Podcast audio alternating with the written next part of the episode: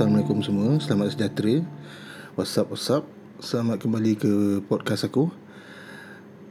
Lama aku tak uh, keluarkan episod baru. So finally Episod ni keluar juga.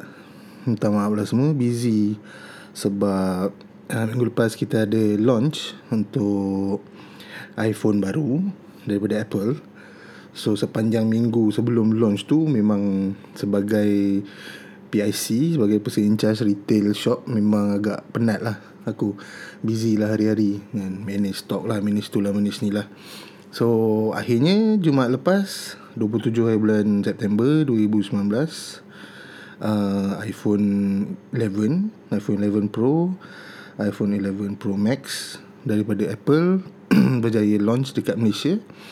Seminggu selepas uh, launch dekat uh, US So ni first time lah dalam sejarah uh, Malaysia ni uh, Kita dapat produk lagi awal daripada Thailand. Thailand tu ada Apple Store. Kita tak ada Apple Store tapi kita dapat lagi awal daripada Thailand. So aku pun tak tahu pasal Thailand ni sebenarnya Until semalam. Semalam ada customer orang Thailand uh, Turis. Dia datang kedai yang aku kerja tu. Uh, Dia suruh check dekat Thailand berapa harga iPhone 11 sebab dia ingat nak beli nak compare lah. So aku pun buka lah website Thailand uh, Apple Thailand. And then um, bahasa Thai aku tak faham. Tapi aku perasan tak ada button buy now tu dalam website tu. So aku tunjuk website tu dekat apa customer tu dia pun cakap eh dia tulis coming soon dia tak tulis buy now. So maknanya dari situ aku nampak uh, Thailand tak dapat lagi iPhone 11 punya series So Malaysia dapat Seminggu selepas US Seminggu selepas Singapore. Selalu kita dapat sebulan selepas tu ha, Ni kali ni kita dapat cepat. So okay uh, Sebelum aku pergi jauh lagi Aku nak ambil kesempatan lah. Aku tak tahu lah Orang-orang dari Apple dengar ke tidak Tapi uh, Kepada To the people At Apple Malaysia uh, Apple Incorporated Congratulations On iPhone 11 Nah, tahniah kepada terhadap iPhone apa terhadap launch iPhone 11, iPhone 11 Pro, iPhone 11 Pro Max. Untuk mengetahui korang, aku dapat stok start jual hari Jumaat. Aku rekod ni hari Rabu, semalam hari Senin dah sold out dah. So, tak sampai berapa hari, empat hari. empat hari settle. Stok-stok kita orang. So, kita orang tengah tunggu restock. So, again, Apple Malaysia, thank you. Um, thank you for creating a great product the product that people wants to buy product that seems affordable to me and seems affordable to everyone else I think. And uh, yeah. So siapa-siapa yang daripada Apple Malaysia siapa-siapa yang kenal orang kerja Apple Malaysia uh, bisik-bisik sikit lah aku kena aku nak upgrade phone ni. Mana tahu boleh dapat free ke? Nah, dapat iPhone 11 128 uh, purple pun jadilah. So yeah. So Kali ni aku Minggu ni aku nak cerita pasal review lah. Review produk ni Personal review aku. Pasal iPhone 11 Pasal iPhone 11 Pro 11 Pro Max. Based on uh, Demo set yang aku dapat lah. So aku uh, Sepanjang seminggu ni Aku main lah Dengan By the time korang dengar ni Dah seminggu. So sepanjang seminggu ni Aku main-main Hari-hari main-main Dengan phone ni. So Okay. Soalan-soalan dia Aku based on Apa yang customer tanya aku. So kalau kau daripada iPhone 6, iPhone 6s berbaloi tak kalau kau nak upgrade pergi iPhone 11? Okey, tu soalan yang paling utama lah aku dapat dalam tempoh beberapa hari ni. So, dia orang daripada iPhone 6, 6s, 7. Berbaloi tak kalau nak upgrade? Aku punya jawapan sangat berbaloi. Sangat berbaloi pasal battery life. First kali battery life kan? Battery life bagi aku sebab iPhone 6 iPhone 6s uh, 6s dengan iPhone 7 punya series battery orang screen time 4 jam je lebih kurang. 3 jam 4 jam je. Kalau battery 100% capacity. Kan? Uh, and then kalau kita pakai continuously by the time kata macam kau cabut charger pukul 9 pagi dalam pukul 2 petang tu uh, sebab kalau kau macam heavy user eh, pukul 2.30 pukul 3 tu dah kena cari charger balik dah. So battery life dekat iPhone 11 sangat awesome. Uh, in fact aku ada tengok video um, I think aku rasa everything Apple Pro buat kot. Dia buat uh, battery life punya video. So iPhone 11 memang awesome gila babi. Uh, 5 jam lebih. Screen on all the time. 5 jam lebih ke 6 jam lebih? So tu ya kalau kau memang bukan heavy user bateri uh, iPhone 11 boleh tahan at least sehari. Dan kalau betul-betul bukan heavy user memang just uh, pakai phone for the sake of pakai phone ataupun pakai phone for the sake of uh, macam kau akan dengar lagu masa kau commute um, tengah podcast masa kerja ke apa ke dan dalam burst of one hour something like that uh, boleh tahan sehari lebih. Kalau kalau macam uh, korang tak pakai sangat heavy lah. Uh, kalau macam main game tu lain-lain cerita kan. Okay. so iPhone 11 kalau upgrade daripada 6 6S 7 awesome. Sebab pertama battery life. Sebab kedua screen. Screen size. Screen size kalau ikut PPI dia pixel per inch dia sama je. 326 pixel per inch. Kan in fact iPhone 10 uh, apa iPhone 11 ni dia punya resolution pun orang oh ya orang selalu kutuk kan. Uh, 720p lah tak apa tak sampai 1080p lah. Tapi still tapi kalau kau datang daripada iPhone 6 kalau kau datang daripada iPhone 6s kalau kau datang daripada iPhone 7 iPhone 8 kau tak rasa benda tu. Kau tak rasa benda tu um, sampai kau boleh nampak pixel dia ke apa ke. The screen is awesome screen dia ada true tone. Uh, dan kali ni tak ada 3D touch. 3D eh, touch ni bagi aku function yang best tapi orang tak reti nak pakai jadi uh, Macam sekarang ni dah iOS 13 Aku punya iOS 13 uh, 6S sekarang um, Super tak payah ada 3D touch. Aku dah tak payah tekan kuat-kuat dah. So I just, aku just macam Tap lama-lama Sentuh lama-lama Dekat benda yang aku nak buat tu. So Context menu akan keluar. Instead of dulu Aku kena tekan ke dalam screen. So Bagi aku is a good thing. Dan macam aku dah main iPhone 11 pun Sama juga. Dia pakai haptic touch. Dia tak ada, dia tak ada 3D touch tu So kau just uh, rest tangan kau dekat icon ataupun benda yang kau nak buat tu lama-lama, gambar ke apa. And then keluarlah dia punya context menu. Kau nak share ke Kau nak rearrange apps ke. Tu Kalau kat apps Kalau kat macam gambar Macam live uh, live photo Dia play. Uh, Macam kalau link dalam Twitter tu Dia pop up. Uh, And then kau boleh move on from there. Kau nak buka the whole page ke apa ke. So In a way aku tak rasa aku hilang 3D touch tu benda tu ada lagi. It's just that dia punya function dia punya implementation dia dah lain. Which is good. Ha, so uh, sebab screen jadi nipis sikit. Sebab 3D touch tu kalau kalau kau tahu 3D touch iPhone 6s iPhone 7 kalau pernah buka screen diorang tengok tebal screen tu. So now dah tak ada 3D touch ni daripada tahun lepas lah. Uh, iPhone 10 10R eh Dah tak ada 3D touch Screen dia nipis sikit. So bateri besar sikit boleh masuk. Sebab tu bateri life Awesome gila babi. Dalam iPhone 10R iPhone 11 So next uh, Besides the screen besar uh, Kamera lah. iPhone 11 Ni bukan Ni bukan 11 Pro eh. Aku belum cerita 11 Pro punya cerita lagi. So iPhone 11 punya kamera Awesome gila-gila babi uh, especially kalau kau datang daripada iPhone macam aku daripada iPhone 6s aku compare iPhone 6s dengan iPhone uh, 11 kamera same shot same setting sebab auto kan just snap. Memang berbeza sangat-sangat. The color reproduction lain dia punya um, noise reduction dia lain uh, yang paling penting color lah. Okay. Kalau okay uh, contoh eh kalau aku bagi contoh senang lah kalau actually bukan contoh ni tip. Kalau kau nak compare gambar jangan compare dekat screen camera uh, screen phone. Uh, that is the biggest no no aku banyak tengok orang datang kedai kedai yang aku kerja tu dia angkat phone yang display tu dia compare dengan phone dia. Buka kamera compare dengan phone. That's not how you are supposed to compare camera quality. Dia ambil gambar yang sama Lepas tu dia just compare macam tu je. That's not how how it's supposed to be. Apa yang kau patut buat? Okay lah maybe benda ni kau tak boleh buat Dekat the, Dengan display unit kita orang. Tapi apa yang kau boleh buat ialah Kau ambil gambar Pakai display phone tu. And then kau airdrop gambar tu dekat kau Kau punya phone Dan kau ambil gambar yang sama. Bila kau balik nanti Cari monitor Laptop ke komputer ke Buka gambar tu Blow up. I mean besar lah Penuh screen kau And time tu kau boleh nampak beza dia. And cara tu aku compare sebenarnya. Kau jangan compare screen to screen uh, sebelah side by side.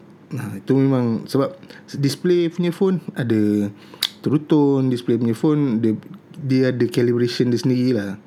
So apa yang kau punya phone takkan sama macam tu. Jadi kau tak nampak sangat kau tak nampak sangat beza dia. Kau tak, beza dia bagi kau memang kau akan nampak ui besarnya beza tapi but still kau tak tahu nak pinpoint beza tu dekat mana. So cara paling tip aku paling best yang aku boleh share ialah kalau kau rasa betul-betul kau nak compare gambar dia, kau pergi mana-mana authorize, kau pick up the display phone, ambil satu gambar dan airdrop gambar tu dekat phone kau. And take the same shot pakai phone yang kau pakai tu, balik rumah plug in dekat komputer tengok. Ah kat situ kau boleh tengok color, kau boleh tengok ini ni. So yang macam iPhone 11 kat situ kau boleh tengok dia punya processing lah. Dia punya image uh, signal processor dia. Ah dia punya neural engine. Sekarang iOS 13.1.2 baru keluar tadi. Tak ada lagi Deep Fusion. Deep Fusion akan ada um, aku rasa by end of October tak silap aku. So Deep Fusion ni pakai dia punya neural engine lah. Neural engine ni ialah machine learning punya komponen dalam processor dia processor A13 tu. So uh, deep fusion ni akan membantu lagi mencantikkan gambar kau. So that apa yang kau ambil nanti akan jadi macam real apa yang kau nampak. Uh, whatever you see that's what you get. So to be able nak buat benda tu to be able to do that from a phone is really amazing ah And then macam aku pernah cerita dalam episod lepas Episod-episod lepas And to get a good quality gambar dalam daripada phone Memerlukan processor yang hebat. Processing power, processing language Dia punya algorithm dia semua kena power lah. Ha. Sensor, yes. Sensor dengan lens, yes, betul. But kalau kau ada good sensor dengan good lens Tapi kau tak ada processing power Kau tak ada algorithm yang yang awesome Kau tak ada software yang power Gambar tu tak akan menjadi pun ha, So di situ lah kau boleh tengok ha, Kelebihan iPhone 11 ni. And then again Yang paling baru Dia ada night mode. Night mode ni Kalau cerita dalam dunia Android Dah lama ada. Tapi Aku tengok night mode Daripada mula-mula dia ada dekat Android. Aku tengok Pixel 2 semua. And then aku tengok iPhone 11 punya implementation Apple punya implementation. And aku rasa by now orang dah nampak Gambar dekat social media Orang share uh, Apple punya night mode dengan uh, Pixel punya night, night apa night night night side. Uh, boleh nampak night side gambar tu jadi artificial. Lighting lighting yang gelap tu diterangkan sampai macam tak logik.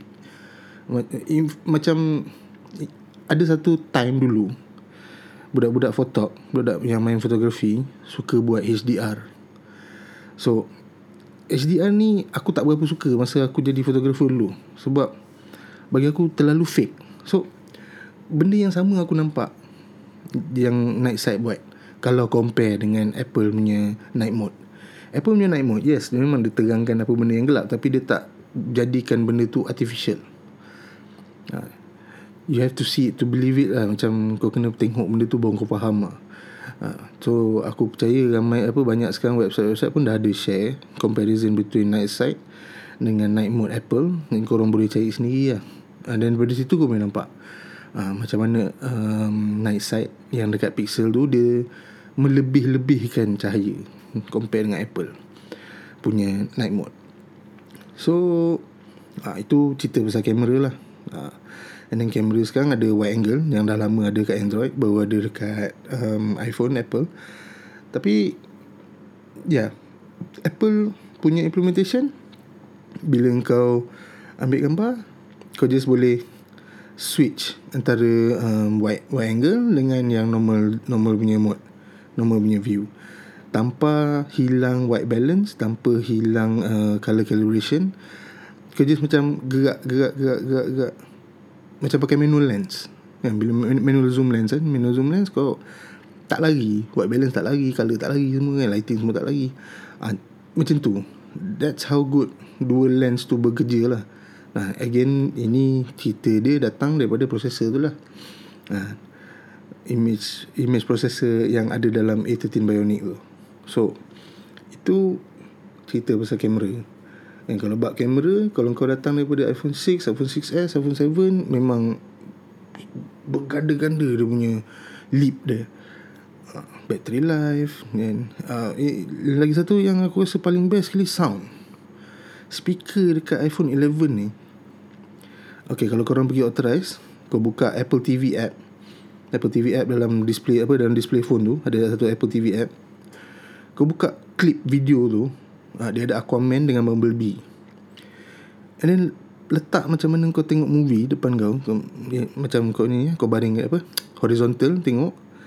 And then dengar sound dia. Sound dia yang datang daripada phone tu is a surround sound. Ya benda ni dah lama aku, tahu HTC pernah buat benda ni. Uh, dulu masa zaman um, HTC Desire dulu lama dah juga. Tapi implementation Apple bila surround sound tu the detail tu tak hilang. Of course masa HTC buat dulu HTC join dengan Beats. So aku rasa aku budget uh, Lepas Apple beli Beats So Apple bawa semua teknologi tu Dia refine teknologi tu And then dia gunakan dalam produk dia Which is now lah Yang kita nampak iPhone 11 Mungkin iPhone 12 lagi hebat lah. So dia start daripada iPhone 10R dulu. iPhone 10R dulu ada uh, uh, Apa ser, Apa macam White white sound eh. Ha, White sound. And then kat sini dia ada spatial sound. And then sini ada Dolby Atmos lah iPhone 11 uh, Dolby Atmos dekat phone. Macam okay. So Awesome lah awesome So Kalau kau datang daripada 6 6S 7 Awesome. Tapi macam mana kalau kau datang daripada iPhone 10 So iPhone 10 The best Upgrade path Bagi aku Kalau kau pakai iPhone 10 Is iPhone 11 Pro. So Sebab Kau dah pakai iPhone 10 Kau dah biasa dengan OLED screen Kalau kau downgrade Pergi LCD screen Kau akan rasa something wrong Ha, sebab OLED bila dia tunjuk benda hitam, dia betul-betul hitam. Pixel tu tak menyala. Ha, tapi kalau macam LCD, bila dia tunjuk benda hitam, pixel tu still menyala. Cuma dia pakai color combination yang menjadikan benda tu hitam. Jadi hitam dia tak betul-betul hitam. Ha, again, kalau orang yang tak biasa tengok OLED, tak tak perasan benda ni. Tapi bila orang yang dah biasa pakai OLED, OLED screen uh, dekat iPhone 10, uh, upgrade pergi iPhone 11 rasa rasa macam kartun. So nak tak nak in order to preserve that experience aku rasa memang iPhone 11 Pro kau orang punya upgrade path. Uh, again um, refinement phone kau makin laju uh, processor yang ni kena dia buat apa dia buat optimization untuk iOS 13 so iOS 13 awesome on iPhone 11 Pro uh, camera you get the extra lens, extra telephoto lens, uh, extra wide lens lah. Kalau macam kalau kau datang daripada iPhone 10, kau dapat extra wide lens lah. Ha, so, so tu and yeah, the speaker lah. iPhone 10 speaker dah awesome, tapi tak se awesome iPhone 11 Pro. Uh, and then iPhone iPhone um, uh, 11 Pro punya battery life, of course memang tak sama macam iPhone 10 lah. iPhone 10 battery life kalau ikutkan dia punya standard memang teruk gila sebenarnya. so iPhone 11 Pro memang awesome. So kalau kau datang daripada uh, iPhone 10s kalau kau datang daripada iPhone 10s kau datang daripada iPhone 10s Max aku nasihatkan jangan buang masa jangan upgrade and yeah, kamera dia awesome but itu saja yang kau dapat unless kalau kau betul-betul nak naik mode belilah 11 Pro ataupun 11 Pro Max but tapi Bagi aku buang masa lah Buang duit Buang masa. Baik kau tunggu tahun depan lah. Tahun depan Rumorsnya uh, Apple akan keluarkan um, iPhone 5G And iPhone 2020 ni Katanya 5G And then hopefully by the time By that time Malaysia dah Ada lah. Nampak lah dekat bandar-bandar besar Implementation 5G macam mana. Uh, So Masa tu mungkin it is logical to upgrade lah sebab ada 5G and then katanya notch pun dah tak ada and then design pun dah macam iPad Pro yang sekarang ni. So apa yang macam bersegi kan instead of rounded corners macam sekarang ada. So again uh, kalau kau datang pada 10S 10S Max tak payah upgrade. Jangan buang masa. Uh, the incremental uh, increments in terms of the processing power daripada A12 uh, Fusion apa A12 Bionic pergi A13 Bionic sikit sangat. Tak silap aku aku baca 13% je. 13% tu very little. So tak berbaloi. Kau nak spend duit kau, kau nak jual phone kau, nak upgrade lagi lah. Ngarut. So ya yeah. Apa yang aku suka pasal iPhone Okay kalau kau tanya aku Of course Bagi aku dalam bajet aku Dalam um, Benda yang aku rasa Sesuai untuk aku iPhone 11 lah And iPhone 11 128 cukup untuk kegunaan aku hari-hari. Aku just cuma Aku perlukan Bukan perlulah Aku cuma nakkan naik mode Dengan better camera. Sebab aku suka ambil gambar anak aku Aku suka ambil video anak aku. Oh ya yeah, video sekarang 4K 4K 60 Yang kau boleh edit terus Dalam phone Dengan laju Tak payah buka iMovie Tak payah download iMovie. In fact iMovie tu uh, Kalau buka-buka phone Boleh terus delete je kalau kau tak nak buat long movie lah kalau just nak macam edit uh, color ke apa ke dalam satu clip hmm, daripada photo gallery boleh buat sekarang. So yeah uh, bagi aku bagi aku iPhone 11 nah. Uh, aku sebab ya dah tua kan umur aku 40 jadi bagi aku aku tengok macam hari aku hari-hari tengok OLED screen aku hari-hari tengok LCD screen bagi aku tak ada beza. So aku tak dapat justify uh, nak kena bayar extra untuk dapatkan pro. And then aku tak boleh justify nak dapat nak bayar extra untuk dapatkan the third lens. Bagi aku dua lens pun dah cukup. Dapat buat portrait mode ambil gambar anak aku ambil video anak aku on in 4K awesome sound. Ya yeah, tu je lah aku, aku nak And then the size lah 6.1 besar tu Main game seronok tu. So yeah Tu kalau kau tanya aku. Itu aku punya upgrade path lah. Daripada aku punya 6S Aku rasa Aku akan beli iPhone 11 So yeah Itu aku punya Short review lah. So Aku just cerita kan. Aku just describe Apa yang aku rasa. Um, So yeah tadi aku dah cakap pasal um, iPhone 2020 so aku nak delve sikit lah. Uh, nak nak masuk mendalam sikit je apa-apa yang aku baca-baca dekat internet ni eh. so orang kata iPhone 2020 ni design dia akan jadi macam uh, iPad Pro. So kalau iPhone iPhone 2020 ni design dia physically macam um, iPad Pro sekarang ni then the circle is complete lah. Okay history lesson iPhone ni sebenarnya adalah hasil daripada eksperimen Apple dan Steve Jobs nak buat satu tablet komputer which is kita tahu sekarang nama dia iPad. Tapi that time diorang buat iPad ni diorang rasa the market tak ready lagi untuk tablet macam tu. Jadi diorang gunakan idea tu untuk jadikan satu phone which is iPhone. And then diorang test uh, macam mana Uh, capacitive touch macam mana uh, kinetic scrolling macam mana kalau phone uh, apa totally screen saja tak ada physical keyboard kan? Kalau kau tengok iPad first dengan iPhone first iPad first tu macam iPhone first yang dibesarkan. Uh, so itu history iPad dan iPhone sebenarnya. So sekarang kalau iPhone 2020 rup, ambil rupa iPad Pro sekarang dia dah jadi full circle lah. So the circle is complete. Dan apa eksperimen orang tu semua balik-balik pusing-pusing situ juga. So design wise, the design language akhirnya akan menjadi itu. So it's a unique thing, it's a cool thing lah. It's a cool thing yang aku perasan lah kalau pasal design iPhone 2020 tu kalau betul. So yeah.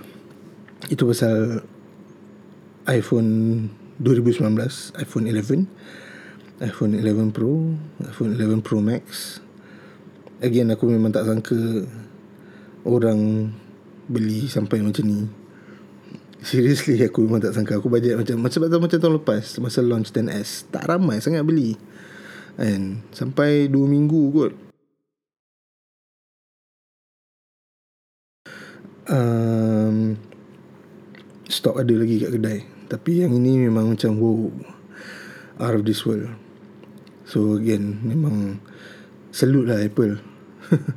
Aku rasa Antara faktor dia Yang orang Tiba-tiba Berebut-rebut nak beli iPhone baru ni Pasal Harga. Harga lah. Harga sebab Jarang Apple turun harga Kan? Kita tengok dia punya pattern dia kan? Uh, daripada iPhone 7 iPhone 8 iPhone 10 iPhone 10s oh, harga makin naik naik naik naik naik. Jadi bila dia keluarkan yang iPhone 11 ni tiba-tiba dia turun pula harga kan. Turun 200 ya turun 200 at the apa dia punya apa starting from tu dia turun 200 which is aku rasa the public the public responded to that. Hmm. Which is good which is a good gamble lah. So, macam aku cakap sekarang macam aku cakap dalam episod yang lepas eh Apple sekarang dia dia nak pivot bukan nak pivot lah dia nak pandang ke arah services. So services akan jadi main uh, periuk nasi dia orang lepas ni. So they just make a device yang dia tahu every 3 years every 4 years orang akan upgrade and then orang akan pakai services so Apple Arcade aku dah pakai. Awesome. Awesome gila. Game-game dalam tu memang best gila babi lah. So aku dah main Ocean Horn 2 sekarang aku dah tengah main Ocean Horn 2 um, aku try main uh, Frogger. Aku tak berapa suka sebab slow. Sebab aku selalu main Crossy Road. Jadi bila main Frogger ni macam alamak slownya. Kan tapi but still. Grafik lawa. Uh, Ocean Horn seriously killer app. Uh, Hot Lava pun um, killer app juga bagi aku. Uh, Cat Quest 2 killer app juga. Siapa pernah main Cat Quest 1 uh, Cat Quest 2 ni awesome. Dia sambungan. Banyak lah serius ada tu, masa dia launch ada 73 game. Sekarang aku rasa dia dah tambah sikit kot. Dah 2 minggu dah ni kan. Um, Apple TV Apple TV Plus sorry. Apple TV Plus. Siapa yang beli iPhone 11 iPhone 11 Pro iPhone 11 Pro Max jangan lupa korang dapat um, free subscription setahun uh, Apple TV Plus. So Apple TV Plus ni macam Netflix lah version Apple. Cuma tak ada series-series yang macam Netflix. Ni semua series dia 100% original. Movie semua 100% original produced by Apple financed by Apple So orang sendiri handpick skrip orang sendiri handpick pelakon orang sendiri handpick director. So the richest company the richest company in the world does that it tells you something lah. Hmm? quality mesti awesome good so far trailer-trailer aku tengok best. So Ya, yeah, tu Apple TV Plus. Korang boleh activate kan Korang punya uh, subscription nanti Bila Apple TV Plus start 1 November nanti. So 1 November nanti Korang pergi dekat TV app uh, kau punya uh, subscription terus dah jalan. Just buka TV app. Hmm, ini daripada apa yang aku diberitahu lah uh, so buka TV app. Daripada situ lepas 1 uh, November dah boleh tengok terus. So itu pasal um, iPhone-iPhone baru lah um, iPad baru uh, akan keluar. iPad baru akan keluar kat Malaysia aku rasa dalam 2 minggu lagi. Apple Watch Series 5 pun akan sampai Malaysia pun aku rasa dalam time-time tu juga. Um, pasal Apple Watch aku somehow berharap lah ada selular punya. Finally kita akan ada selular sebab sekarang dah ada eSIM kan. So kalau ada selular awesome kan? Um, orang-orang yang beli dah tak payah bawa handphone. Kalau nak pergi uh, jog and then tak nak tak nak terputus hubungan dengan dunia luar eh. maknanya kalau macam tak nak call tak nak tak dapat call ke apa ke sebab kau dah ada selular sekarang kau just mirror kau punya SIM card kepada Apple Watch kau. So just leave your phone get on that treadmill lari get on that apa that bike apa benda semua. Just do everything workout ke apa benda semua. Tak payah bawa phone. And you can still pick up your calls. So that's the awesome thing about um, cellular punya Apple Watch lah. Kalau ada nanti. Kalau ada lah kita tak tahu. Hint so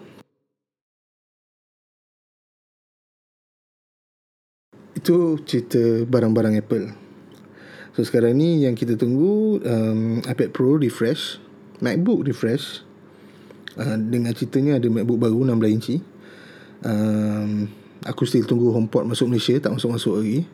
Aku still tunggu Apple Pay masuk Malaysia tak masuk-masuk lagi uh, dan kita ada uh, Mac Pro. So ni yang produk-produk yang dalam before March tahun depan dia akan launch lah. Uh, so ni yang produk-produk dia lah.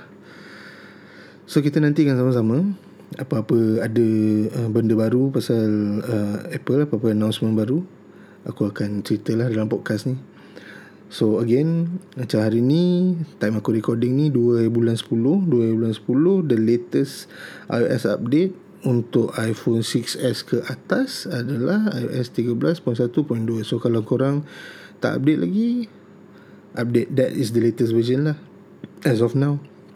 Silakan update. Banyak bug fix.